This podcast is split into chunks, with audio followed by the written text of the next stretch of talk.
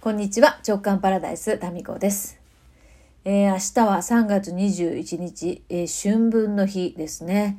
えー旧世紀学で言ってもここがですねもっとエネルギーがねこう切り替わるタイミングだったりとかしますけれどもあの先生術で言っても今年の3月21日っていうのは、えー何か特別なですねいろんな切り替わりのタイミングっていうのが重なる日らしいですね。えーいや私はね全然その星読みとか先生術は詳しくないんですけど YouTube のね動画のおすすめでどんどん出てくるんですよ。宇宙元旦とかねもうずらずらずらっと。でまあ一回見るとね気になってどんどん見ちゃうので見てないんですけどあのサムネイルにねそんな風に書いてありました。それをちらっとチラ見してみましたので、えー興味がある方はですねそういう動画を一回見出すと止まらないと思うんでね、えーなんかの切り替わりらしい、えーで新しいエネルギーが始まるらしいぐらいで、えーもういいかなと思ってそれ以上は見てませんがまあこういうね、何かこうエネルギーの切り替えのタイミングって体調不良だったりとか、うーん、なんかすごく眠くなったりとか、原稿がなかなか進まなかったりとかですね。最後のは私の言い訳ですかね。何かこうね、なんかリズムが乱れるみたいな、そういうところってあるみたいですよね。私のもう中学生の頃から大好きな藤井フミヤさんが18日の名古屋のライブのねリハーサル中に体調不良ということでまあ会場にねお客さんもこう来てたでしょうに2時間前にですねライブの中止そして、えー延期ということを決断されたということだったりとか19日のね翌日も延期になりましたよね。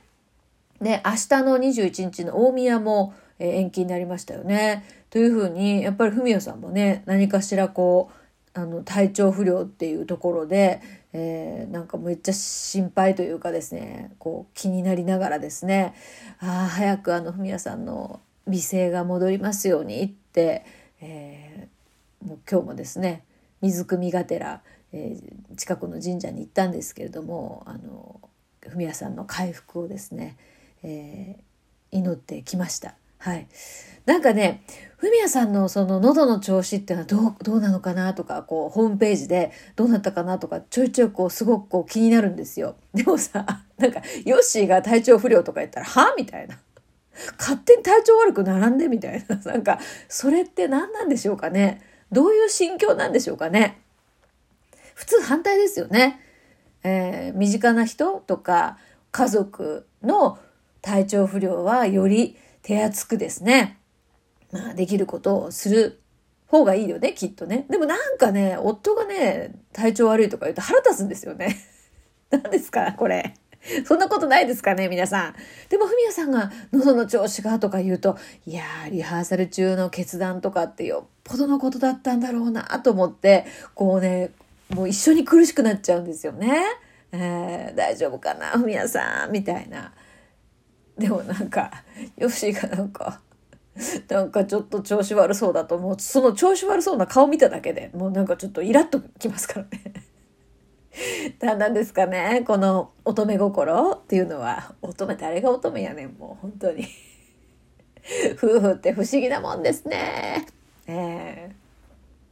まあこのね、この年度末、まあいろんな決断をされて、この春から新しい環境に、まあ受験生も含めてですね、えー行く方とか、まあ卒業して新たに社会人になる方とか、もしくは転職とか、会社を辞めるとかですね、まあいろんなタイミングだったりとか、決断をする方っていうのは多い、この、まあ切り替わりの春ですよね。えーまあいろいろだから選択肢があって迷って一つを選ぶっていうことの大きなやつがこの春に結構来たりすると思うんですよ。まあうちの長男もね私立と公立まあありがたいことに両方合格いただいてどっちにするかっていうこの選択だったりとかね。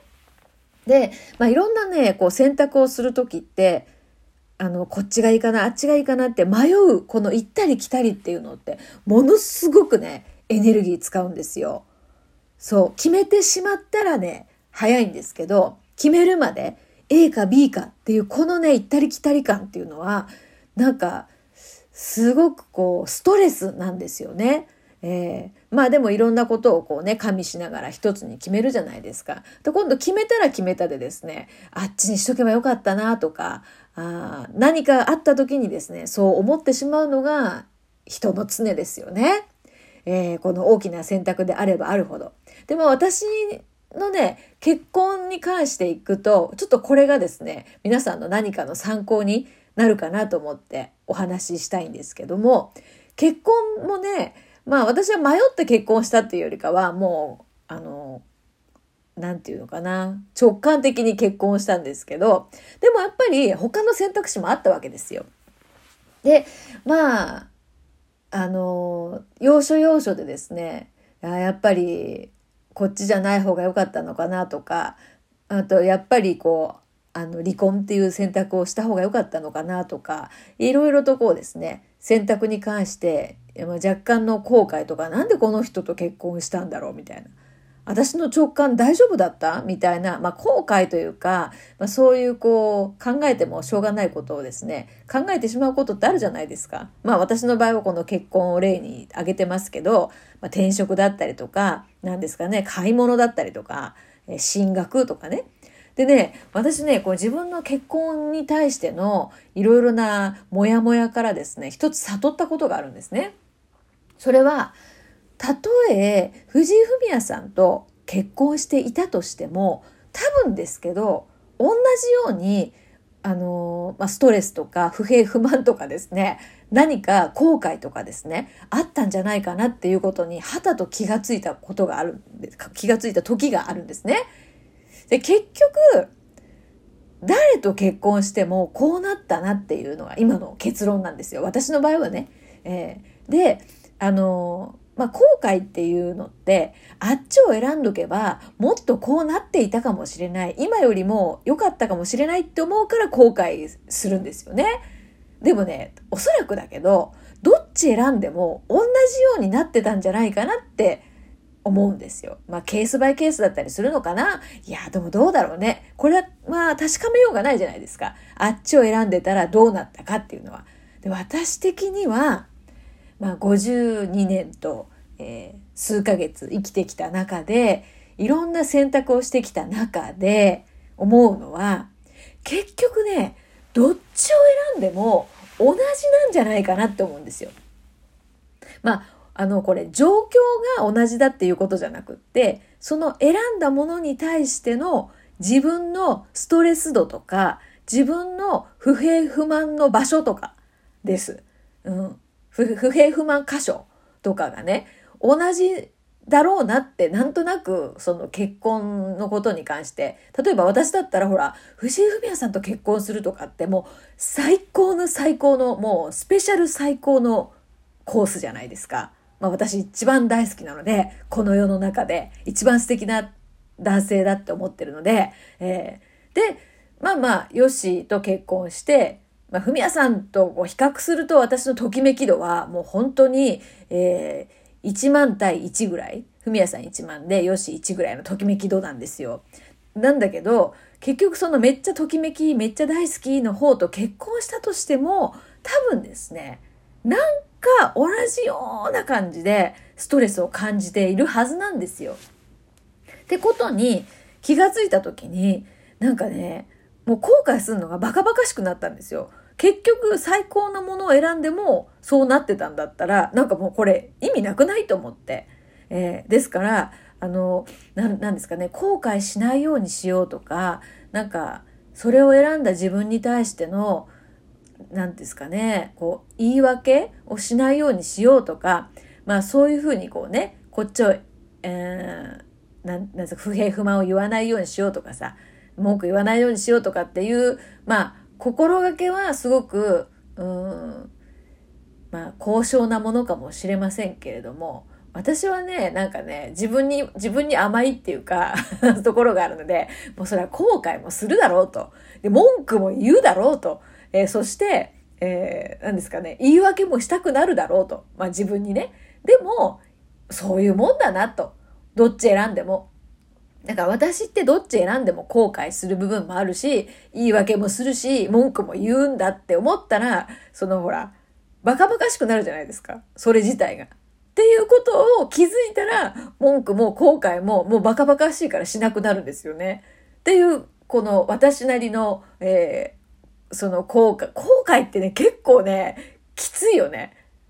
で、私なんか長男じゃない、次男のそのアトピーの時のね、治療法とか、そういうことに関して、まあ、ステロイド使う、使わないとかね、食べ物どうするとかって、やっぱりいろんな選択肢が治療法とかであって、で、